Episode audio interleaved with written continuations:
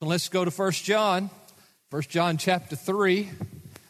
And one of the um, most powerful texts, I guess, on the assurance of salvation. As I looked at it more and more, I thought, well, that's really the core of where John's going with this.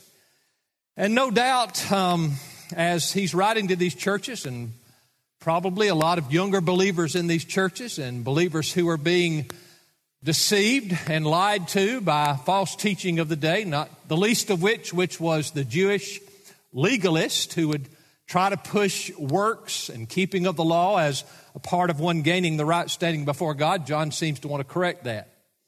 This afternoon, it was interesting that I got a phone call from one of our businessmen and he was already contemplating how we can get this debt paid off and what he was going to do on it and about it and everything. And I just kind of laughed. And he was a little bit tongue in cheek, but he's very serious because I know him and I know he's very serious.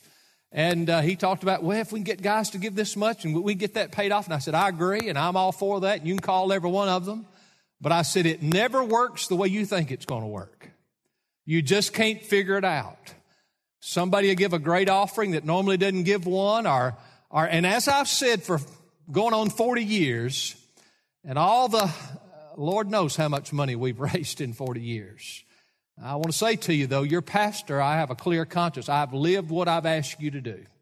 Um, I have given when I've told you to give, and I've tried to be generous and at times, by an American definition, even sacrificial. But nevertheless, saying all that to say this, it, it takes all of us, and I think that's what God wants it to. It takes some who can give very large gifts, and it takes the rest of us doing what we can do. And we all just participate in it together. So I just thought it was interesting. But then I thought about my text for this evening. I thought, why would this man call me and just share that after hearing it said this morning? Well, first of all, I've been here for 40 years, and I know people very well that have been here a long time, or a lot of them, most of them. But secondly, it's because he loves the church. He loves the church. He believes what he has, God gave him. And as he can, he wants to use it for God's glory. And then I thought about my own pilgrimage. I mean, um, I was converted out of almost paganism. I guess you, well, I guess we're all in a sense converted out of paganism, aren't we? We're all the enemies of God, the Bible says. But I mean, with no knowledge and no connection to organized religion at all. Uh, maybe when I was a child, there was some. And uh, immediately after the night I was converted in my car, I started attending church. Isn't that weird? I started wanting to be around Christians. And it took me a while to learn that not everybody in church is a Christian. I, I, I, realized after a while that I, I was supposed to love these people, and I did commit to love them, but it didn't just flow out of a natural part of my heart and spirit to love all of them. And then as time went on, I learned that Dr. Gray uh, Allison, at the former president, he's in heaven now. Mid America Seminary was right when he said 75% of Southern Baptists are lost, they're unconverted. And then you, when you've challenged him, he'd say, fruit. Fruit. There ain't none. and uh, what is it? Billy Graham used to say that 80% of church members are unconverted. Pretty good authorities. These are men who knew the church and knew it very well. And so I learned through the years that there's a reason why, though I love these people, I didn't feel this natural spiritual heart love the way the Bible taught it. And then as God put me in a healthier church, a truer church, I sensed that much, much more strongly than I used to. But I, I thought about the change in your heart and how whatever else it includes. Listen to me now. When God really saves you, one of the clear marks of true conversion is that you begin to love the people God loves.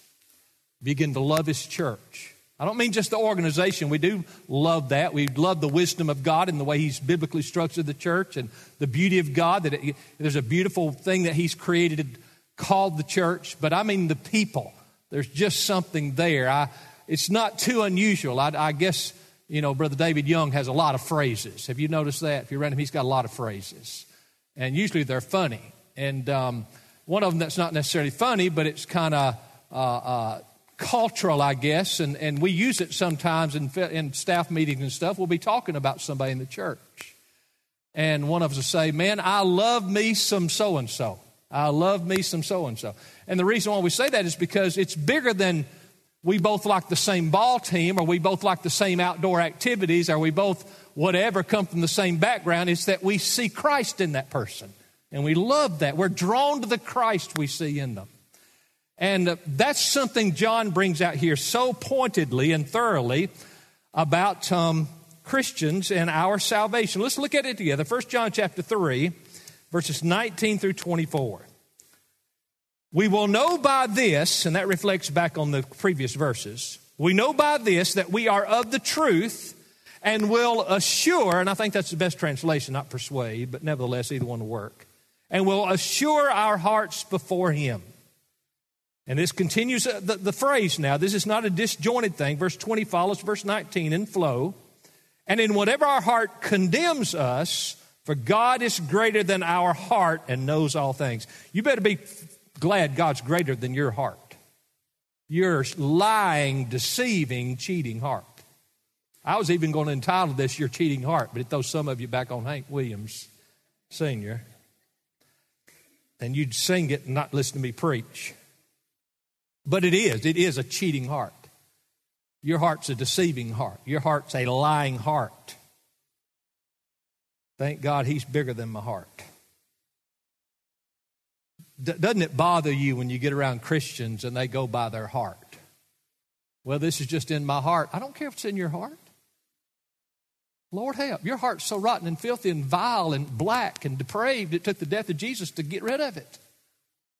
I don't want to hear from your heart. I want to hear the truth of God. Amen? Now, uh, look, uh, there obviously there are contexts where that's good and fine, all right? But I'm talking about when it comes to biblical and spiritual truth. Well, I just feel. Well, everybody feels. And look at our world today. They're all feeling something, aren't they? We're not a people who live by principle anymore, but feelings. Silly little effeminate feelings. I'll stop right there. Look at verse um, 22. And whatever we ask, we receive from him because we keep his commandments and do the things that are pleasing in his sight. And this is his commandment that we believe in the name of the Son of God, the Son, Jesus Christ, rather, and love one another just as he commanded us. Notice those two together. Notice those two together. Believing in Christ and loving Christians on a level plane there. As if when there's one, there's the other. Was there the other, there's the one. They're always together. They never, ever, ever are not together. Believing in Jesus and loving brothers and sisters in Christ, i.e., primarily your local church. They're always together. Verse 24, and the one who keeps his commandments abides in him, and he in him. We know by this that he abides in us by the Spirit whom he has given to us. So I want to talk about your deceptive heart. Your deceptive heart. I mean your natural heart.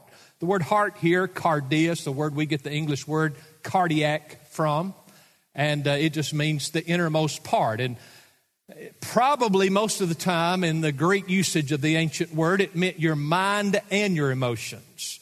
We would talk about it more as the emotions today. We would separate the two but it's the innermost being involving both the mind and the emotions. But what I want to point out and what John's alluding to very clearly here is that your natural heart, the heart you were born with, the innermost part of your being is no good. You're no good in the innermost being. Your heart will lie to you. It will cheat you out of God's blessings. It will deceive you. Matter of fact, it's trying to cheat you out of the blessings of God from the moment you came into this earth and when you consider the things of God. And then after you're a Christian, it continues to try to cheat you out of what God has for you. Jeremiah 17 9, a verse we use a lot when we're talking about the condition and standing of man, naturally speaking, before holy God. The heart is more deceitful, or deceitful rather, than all else, and is desperately sick, and who can understand it? The heart, the natural man. That's why we have to marvel over the glorious mercy and grace of God to cause us to become righteous in the eyes of this triune holy God because the, the, the gulf that was, was crossed and the distance between us woeful sinners and a holy God was beyond comprehension. Yet God took care of it through his son Jesus Christ. Now, the point is, as Christians, we must not, matter of fact, it's a sin to do so. We must not live by this deceiving, cheating heart's impressions, and we must live by His truthful word. We don't live by our natural hearts, what it says, feels, perceives, desires, but we live by truth, truth in God's word. And what you'll find out in Christianity, when you commit yourself to truth, your emotions catch up. Pretty soon you start having joy in the truth of God. But sometimes you have to commit to God and His truth until the emotions catch up. That's the way principled and mature people live their lives. Now, turn over to Matthew chapter 15 for just a moment. Would you do that? Matthew, the first gospel, chapter 15. And let's look at a description of the old natural heart from Jesus. Matthew 15, beginning in verse um, 18. Matthew 15, 18. But the things that proceed out of the mouth come from the heart, and those defile the man.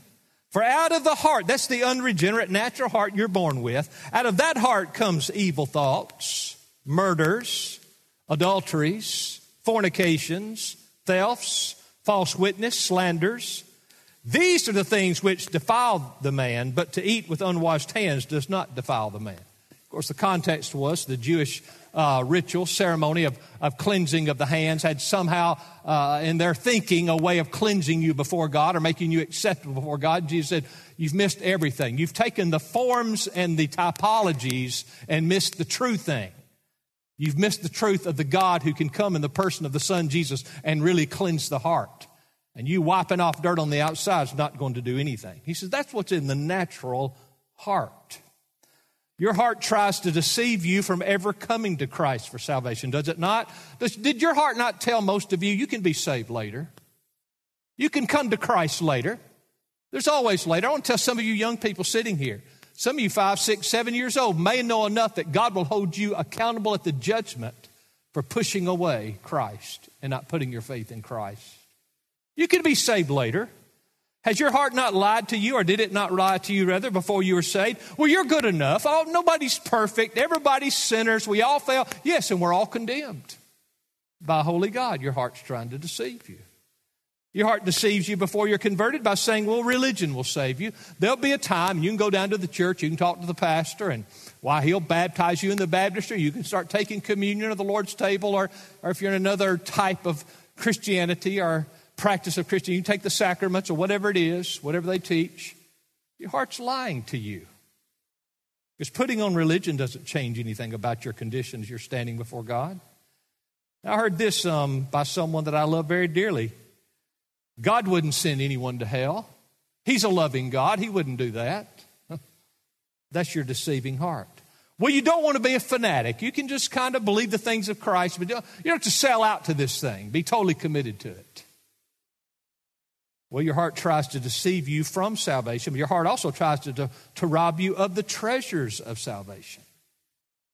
Well, you've sinned now and God can't use you. You sinned now, you blew it now, God can't use you now. I told you about a famous preacher, well known, well, well known preacher who, who was charging college students about going to the mission field, and he uses some phraseology I would not use. But the point he was making was if you young people wait to surrender to the ministry until you get victory from sinful lust and temptation, you'll never go to the mission field. If you wait until that's never an issue, if you wait until you're scoring 100 in the area of, of sexual temptation and lust, you'll never surrender to serve God. And he has a point.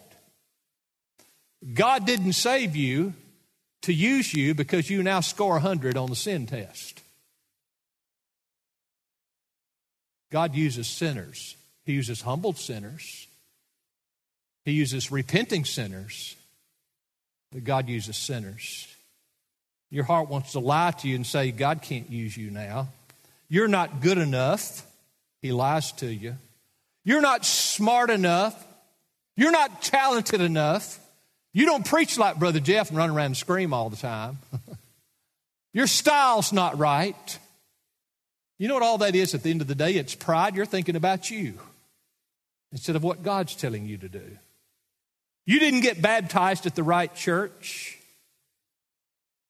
Your deceiving heart uses feelings and human performance to cheat you out of the treasures and the joys of knowing and serving Christ.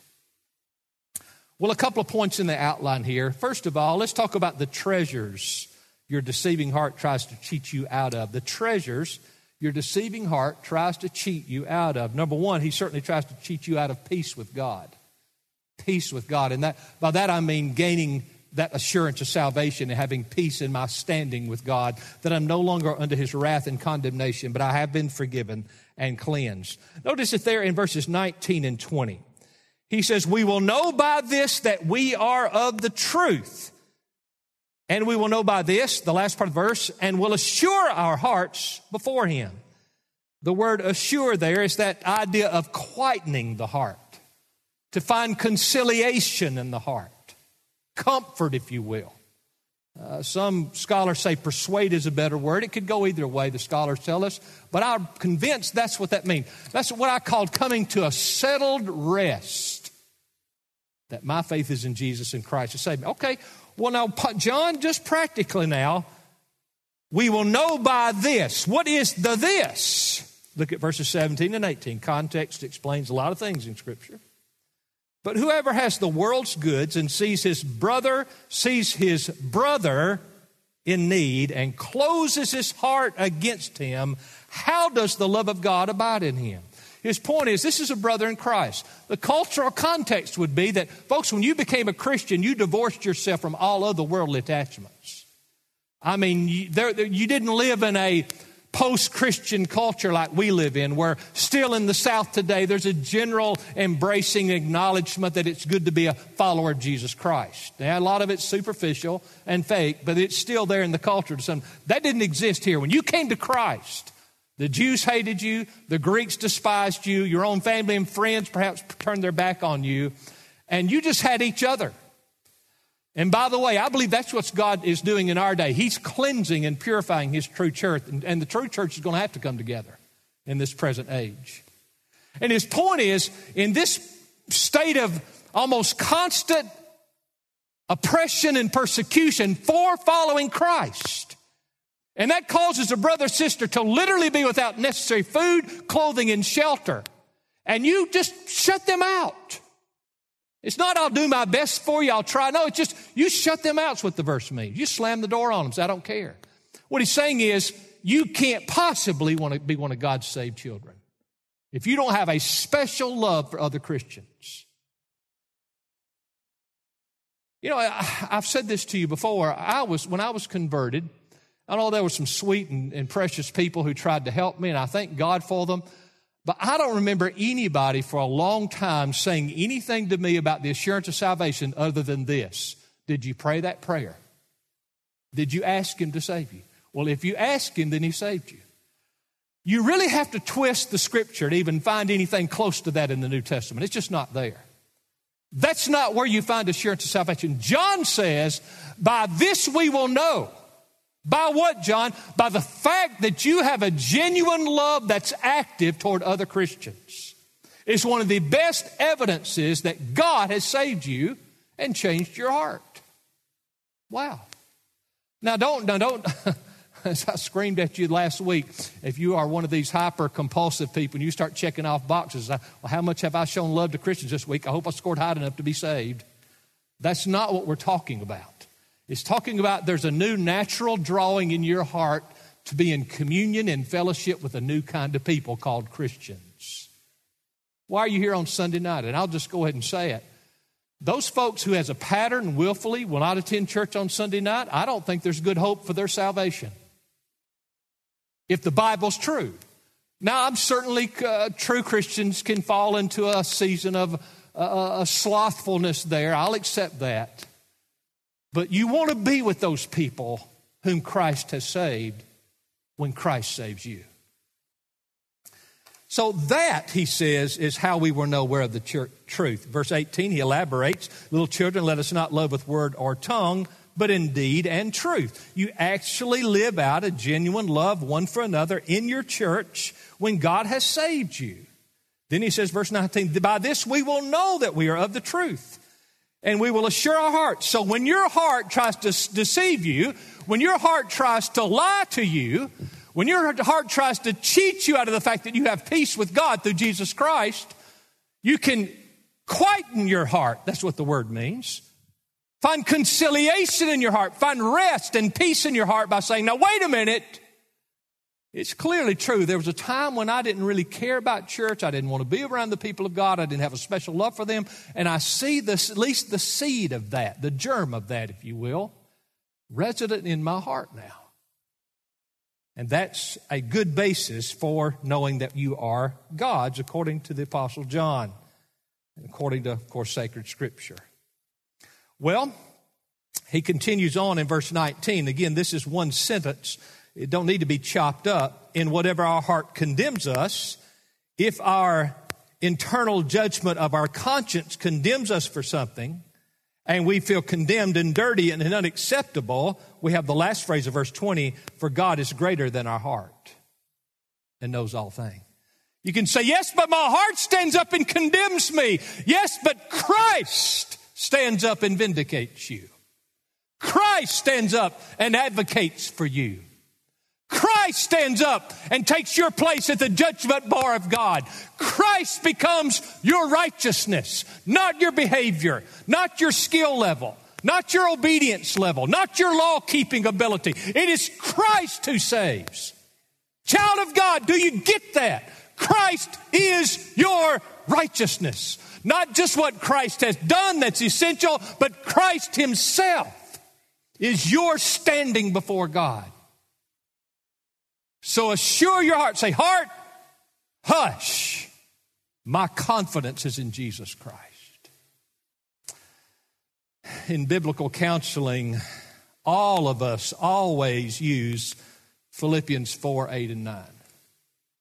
The Bible says to think on these things Philippians 4 8, whatever is true you may feel something so strong. You may feel something so convicting and so real. But if it isn't true according to the Word of God, you're commanded to stop thinking that way and think on truth. You don't live by your feelings, you live by the truth. So we say, okay, John, how can we know we're of the truth? How can we know we're God's children? And it varies person to person, but some of you, you really suffer with a compulsive, condemning heart. And you need to talk to your heart and tell it to shut up and look at Jesus. Look to Jesus. Look to Jesus. Rest in Him. And look at the change He's brought in your life to love others. Well, your deceptive heart's going to try to rob you out of peace with God, even though it's already been accomplished. You can't enjoy it. But secondly, your deceiving heart will try to rob you from prayer to God and from answered prayer from prayer to, with God or to God and from answered prayer. Look at verses 21 and 22. Beloved, if our heart does not condemn us, if we can get our hearts in line with the truth and get our old of fallen. By the way, your conscience is a gift from God, but your conscience is not infallible. Your conscience is stained and tainted and fallen in sin. You have to educate the conscience with the truth of the Word of God. And you have to talk to yourself with truth until you, you no longer condemn yourself. You look at yourself how Christ looks at you as a cleansed, forgiven, and now righteous one before Him. And when you get to that place where you accept wholly His full, unconditional love and pardon of you, then you're no longer, the phrase here in verse 21, your heart does not condemn us, then we have confidence before God. You're not going to go to God trusting in Him, asking to Him, looking to Him, petitioning Him if you believe He already crushes you in condemnation and doesn't want you around. You have to get your heart by the truth of God into that place of quieted, trusting, rejoicing rest that you're God's and you belong to Him and it's unconditional. Then you'll pray more to God. You see, folks, Prayer's not some sort of woeful coercion God puts upon you. It's a glorious privilege He gives His children that are unconditionally blessed and welcomed. Did you hear that? Look at it as a blessed treasure we're given through the provision of Jesus Christ. You say, Pastor, you don't know how much I sin. Yeah, but I know how much I sin. Matter of fact, knew you are, neither know, one know how much we really sin because we're not omniscient and holy like God is. God knows how much we sin. And God says we can come boldly to the throne of grace. when you sin, you don't run from God. When you sin, you run to God. And it gives you a chance to confess the truth to God. God, that's just what I am. That's just what I am. That's how low that's how low I am. That's how defiled I am. That's how depraved I naturally am. That's just like me, God. That thought, that notion, that motive, that anger, whatever it is. But you can carry on that communion with God very often with the spirit of repentance because you can come boldly because you've conditioned your heart to quieten down, get off the condemnation binge, and accept what Christ has given you in Jesus through his grace and provision. So prayer's not going to come out of you very much, and very, it's not going to be very real until you trust He receives you fully through Christ. And then verse 22, and whatever we ask, we receive from Him because we keep His commandments and do the things that are pleasing in His sight. Now, this is the commandment, verse 23, that we believe in Jesus. We've, we fulfilled His commandment by believing on Christ, and we've we love Him, we receive His gift of Jesus Christ, and we want to walk in His truth. Now, look, if you want to glorify God and walk in His truth and you've believed in His Son, then what you ask is going to be according to His will, and you will receive it. You have no desire. If you're a true Christian, you have no desire to ask anything that's outside of His will. And if you go to God with any request, and if you say, God, you say, God, I would like to have this, or I'd like for you to do that, but oh God, whatever you know is wisest and best that's the only way you can walk. See, see that there's no way, listen to me, there's no way to commune with this God without a whole and total confidence that He's wise. Are you with me? So you would never go to Him demanding something. Maybe there's one thing well to go to God demanding, demanding that He glorify Himself through our lives. That's pretty good demand, but there's not many of those. So we know God will answer that kind of prayer. You're just not going to seek God in prayer unless you rest that He fully accepts you in Jesus Christ. So your deceiving heart tries to rob you of the joy of communion with God. Now, there are three additional blessings that I see here. First of all, the peace of God. Now, that's very akin and maybe inseparable from, from the peace with God, but the peace of God is something we carry with us as Christians. Where you could say the peace with God is that standing we have before God, that we're not under His wrath, but we have peace and assurance before Him. Look at verse 19 again. We know by this that we are of the truth and will assure our hearts before Him. That means we walk with the peace of God in our lives. Jesus said in John 14, 27, Peace I leave you, my peace I leave to you. Let not your heart be troubled. There it is again, the old deceiving heart. Here's what he's saying Jesus is saying, Your heart is going to lie to you at times. Your heart is going to be deceptive to you at times. So you've got to grab hold of your heart, your inner thinking and feelings, because what I've told you is true. Your heart's not true. And that will give you my peace that I've left with you. Just this unconditional forgiveness. And, and, sometimes we say that, but it doesn't seek in. Unconditional forgiveness. Unconditional forgiveness. Not only unconditional forgiveness, but secondly, He delights to fellowship with you. God delights to fellowship with you.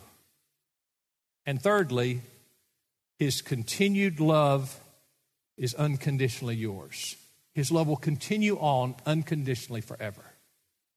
Now, that's the recipe. When you grasp those things, that's the recipe for walking in the peace of God. In a sense, nothing can hurt a person who walks in those truths. You see, the good shepherd desires to lead his sheep by the still waters but the deceptive heart cheats us out of this splendid treasure. Well, not only the peace of God is an additional blessing I see here, but the pleasure of God. This communion, this, this place you get yourself to where you enjoy and, and feel this unconditional welcome to go to God. then you begin experiencing God's pleasures. Psalm 16:11 says, "In thy presence is fullness of joy, and in thy right hand there are pleasures forever." Now, in the context of these verses, we're reminded that one of the pleasures of God is realized in fellowshipping with God's people. You see, I enjoy you in a special way because I enjoy you in Christ and you enjoy me in Christ. It's all in Him. It's not just you, it's Him in you. It's not just me, it's Him in me. And that causes us, it, it's, it's, there's a mystical element to it. I can't put my hands on it. I can't even wrap my mind, mind completely around it. But there is that special bond and connection. We are one in the bond of love, the old song says. And it's true. A spiritual bond and loving oneness. And when we enjoy that, I'm telling you, it's just something special to it. I've heard over and over and over again from people, we're ready to get back in small groups. We're ready to get back with our brothers and sisters in Christ. Why? Because there's something we miss when we're not together. And that's part of, not all perhaps, but part of the pleasures of God. Jesus said, Where two or three are gathered together in my name, there I am in their midst. The context is church discipline. But nevertheless, in anything we're doing for God, when two or three Christians are together and committed together to serve God, there's, a, there's the element of God's presence with us that gives a pleasure nothing else can give. The pleasures of God are given by Him, and the pleasures of God are present in Him. Well, not only the peace of God is another additional blessing, and the pleasures of God is another additional blessing that if we're not careful, our deceptive heart will try to rob us of these treasures. Thirdly, our praise to God. Our praise to God can be an element that's robbed. Now, he doesn't mention praise specifically, but he mentions our communion with God. And listen to me, there is no prayer to God that doesn't have some praise. It just doesn't exist. And there is a beautiful truth in praising God. The Bible says in Psalm 33 1, praise is becoming to the upright. Now hold on right there. He says, if your heart's condemning you, if your heart is lying to you, and you don't feel welcomed, and you don't feel loved, and you don't feel approved of God, then you're not going to praise God. You're not going to praise Him. Why do we praise God? We're not in this foolish, uh, uh, sentimental, fleshly nonsense that goes on in so many churches where their doctrine's about a thimble deep, but their emotions run like rivers. And they get all caught up in the feeling of it, and they call it worship and praise. Brothers and sisters, you can't worship and praise a God you don't know. And you can't know Him if you're not deep in this book. And to know Him, listen to me, and to know His Son Jesus Christ, and to know that radical, unconditional, unending favor and blessing and love and welcome He's given you, can't help but cause your heart to say, Praise His holy name. Christ receiveth sinful men even me with all my sin. Why the songwriter say, say it o'er and o'er again? Christ received as sinful men because we can't help but praise Him. When we grasp, rest in, quiet our old troubled, condemning heart down, and joy in the unconditional cleansing and favor and blessing and welcome of God through Jesus Christ. Are you listening to me tonight? I don't care where you've been. I don't care what you've done. I don't care how many times you've done it. I don't care how violently and fiercely your heart condemns you, you listen to me, God is greater than your heart. Now, sure, you're repentant, and sure, you wish it hadn't happened. But it's over. It's under the blood of Christ. It's gone. Now, you joy in this God who forgives you and welcomes you unconditionally. Tell your heart to hush, be quieted. Assure your heart, the text says. And that will bring that praise to God. Telling you, oh my goodness. Do some of y'all remember the praise and worship movement? Another one of these movements. Bless Southern Baptist hearts. Everything goes around, they chase after and try to bring it into the church. Well, there was a time when they called it, they called it the praise and worship wars because some people in the church, the young people primarily, wanted to get with it. They wanted some pop music, they wanted some rock music. Let's get it going, let's get it whooped up a little bit. And then came the music, so now they got the dry ice, and now we've got churches that literally have millions and millions and millions of dollars in special effects so they can really worship God. I'm going to tell you what that is. That's wicked, carnal idolatry, is what that is. Our God doesn't need anything like that to help us know Him and worship Him. What our God, our God requires is this book properly preached and the Spirit of God making it alive and illumined in your heart and minds. If you want to see your people praise and worship God, teach them the truth of God and let them marvel in Him. And by the way, then when a pandemic hits and you can't get the great, mighty multimedia extravaganza circus machine going that you call a church, your people just like that's not why we come anyway. It's so easy to pastor a church biblically. Let me think about that just for a moment. It's easy in one sense, and it's a real challenge on the other. But I will say this with folks like you, it's a blessed thing and a wonderful thing because we've been through so much together, and God's had to humble and rebuke us and correct us. And I'm the leader of the needing humbling and rebuking and correcting. I'll confess that. But we have together and we've grown together and we've learned to love Him more. And as we love Him more, we just love each other more. And really, all we need to do is get together and somebody open the book. We'll sing the glories of His name and preach the truth of His word, and that's enough. That's enough. They may run us out of this building one day, they may do a lot of things, but if we can get together somewhere and open the book, we can have joy and praise and worship before our God. Well, Roman numeral 2. First of all, I've been talking about the treasures your deceptive heart tries to cheat you out of. Now let's talk real quickly about the truth that silences these deceptive hearts. The truth. So he comes down to verse 23 and he says, This is the commandment that we believe in the name of the Son, Jesus Christ. I call that the upward faith. That's the first part of the truth. The upward faith. You've believed. That's an aorist tense verb. It means finished action with continuing results. You believe. Now, now, do you do keep on believing? And I like to use the phrase, you keep on being a faither, but there was a moment in time when you became a believer. That's settled. Now that result, the continuation goes on in your life. He said, that's the first thing. Have you believed? That upward faith. It's the thing, the truth that will help silence that deceptive heart that says you're condemned, you're not right, God doesn't like you no more, you, you sin too much, so you can't be saved. All that junk. The heart says that's not according to truth. So the upward faith, notice secondly, the inward witness. Look at verse 24, the last phrase. We know by this that he abides in us, that you're one that God saved that lives in how? By the Spirit whom he's given to us. By the Spirit. It's the witness of the Spirit. You remember the phrase, the amen of the Spirit.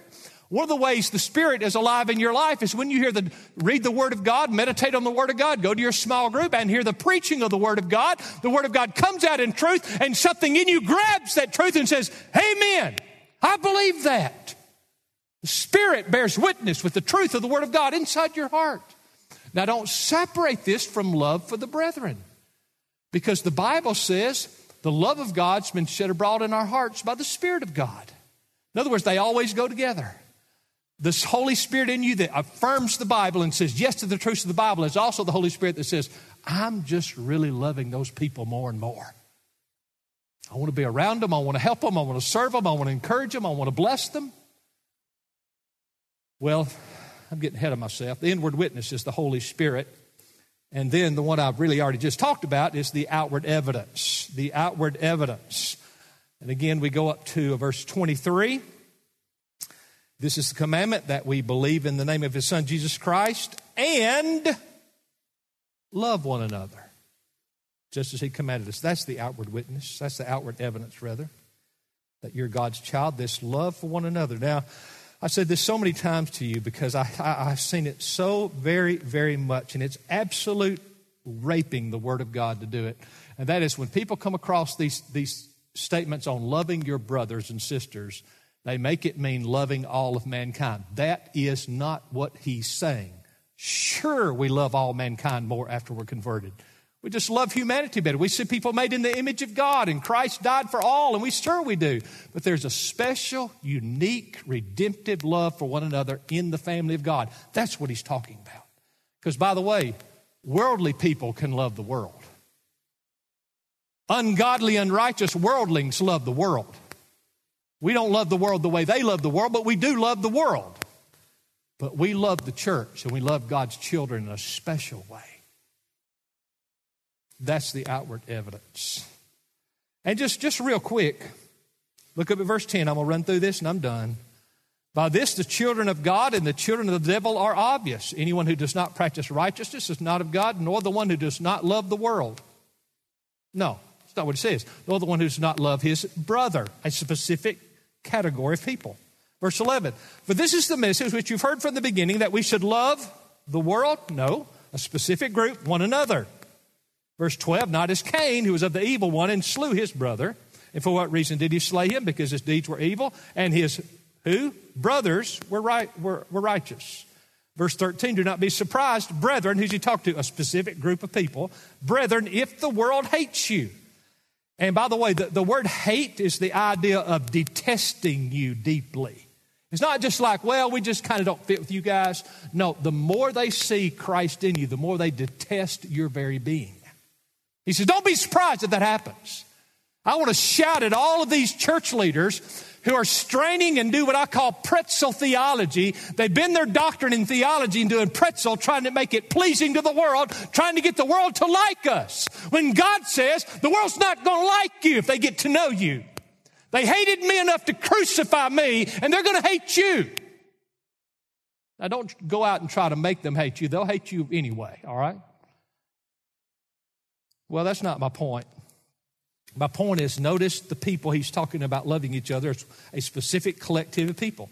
Do not be surprised, brethren, if the world hates you. Verse 14, we know we've passed out of death into life because we believed on Jesus. That's not what that verse says. That is true. But there's something else he wants to say here. Because we love the world? No, we love the brethren. I'm in verse 14.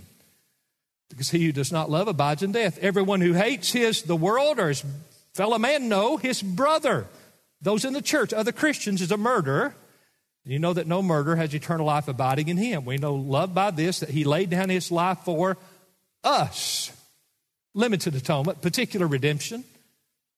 And we ought to lay down our lives for the world? No. We may do that, in fact, but that's not the emphasis of the text. Emphasis for a particular specific group, the brethren. Verse 17, whoever has the world's goods and sees others in the world in need. No, it's not what he says. Who sees his brother in need. Of course, we would help others in the world if they had need and we could help them, but that's endless. But there is a specific collectivity that we really want to make sure we take care of. That's our brother who's in need, and we certainly can't close our hearts against them. If we do so, how can the love of God abide in him? Verse 18, little children. Who's the children? The children of the world? No. The children of the local church. The children who are truly God's. Let us not love with word or with tongue, but in deed and in truth. That's the outward evidence. So, the truth that helps our deceiving heart and helps us come to that full assurance and rest is do you have the upward faith? Have you believed in Jesus Christ? Have you placed your faith in Jesus Christ? Have you seen the inward witness? Have you experienced the Holy Spirit in you? Hey, by the way, convicting you of sin now in ways He did not convict you before. How many times has a newer Christian come and said, Pastor, I don't believe I'm saved. I feel so dirty and I've sinned. And I said, You didn't feel that dirty and that sinful before you were saved. The conviction is evidence. That's the witness of the Spirit. And what about reading your Bible? He said, Well, you know, I've been a little lazy, but I want to get back in it again. And I do enjoy studying. I'm understanding it in ways I've never understood it before. And I enjoy hearing your preaching before. And before I hated you. I've heard that, by the way. I love to hear you preaching, and before I hated you. That's the witness of the Spirit. So there's the upward faith, there's the inward witness of the Spirit, and then the outward evidence of a new love for God's children. Yeah, we love all men, but we particularly have this new love. We want to see God's church do good and go forward. And we like to be around those people. So don't listen to your cheating heart. It wants to cheat you out of knowing Christ. It wants you to cheat you out of the treasures you have in Christ. You listen to this truth and you rebuke your heart and tell it to start feeling in line with the truth of the Word of God.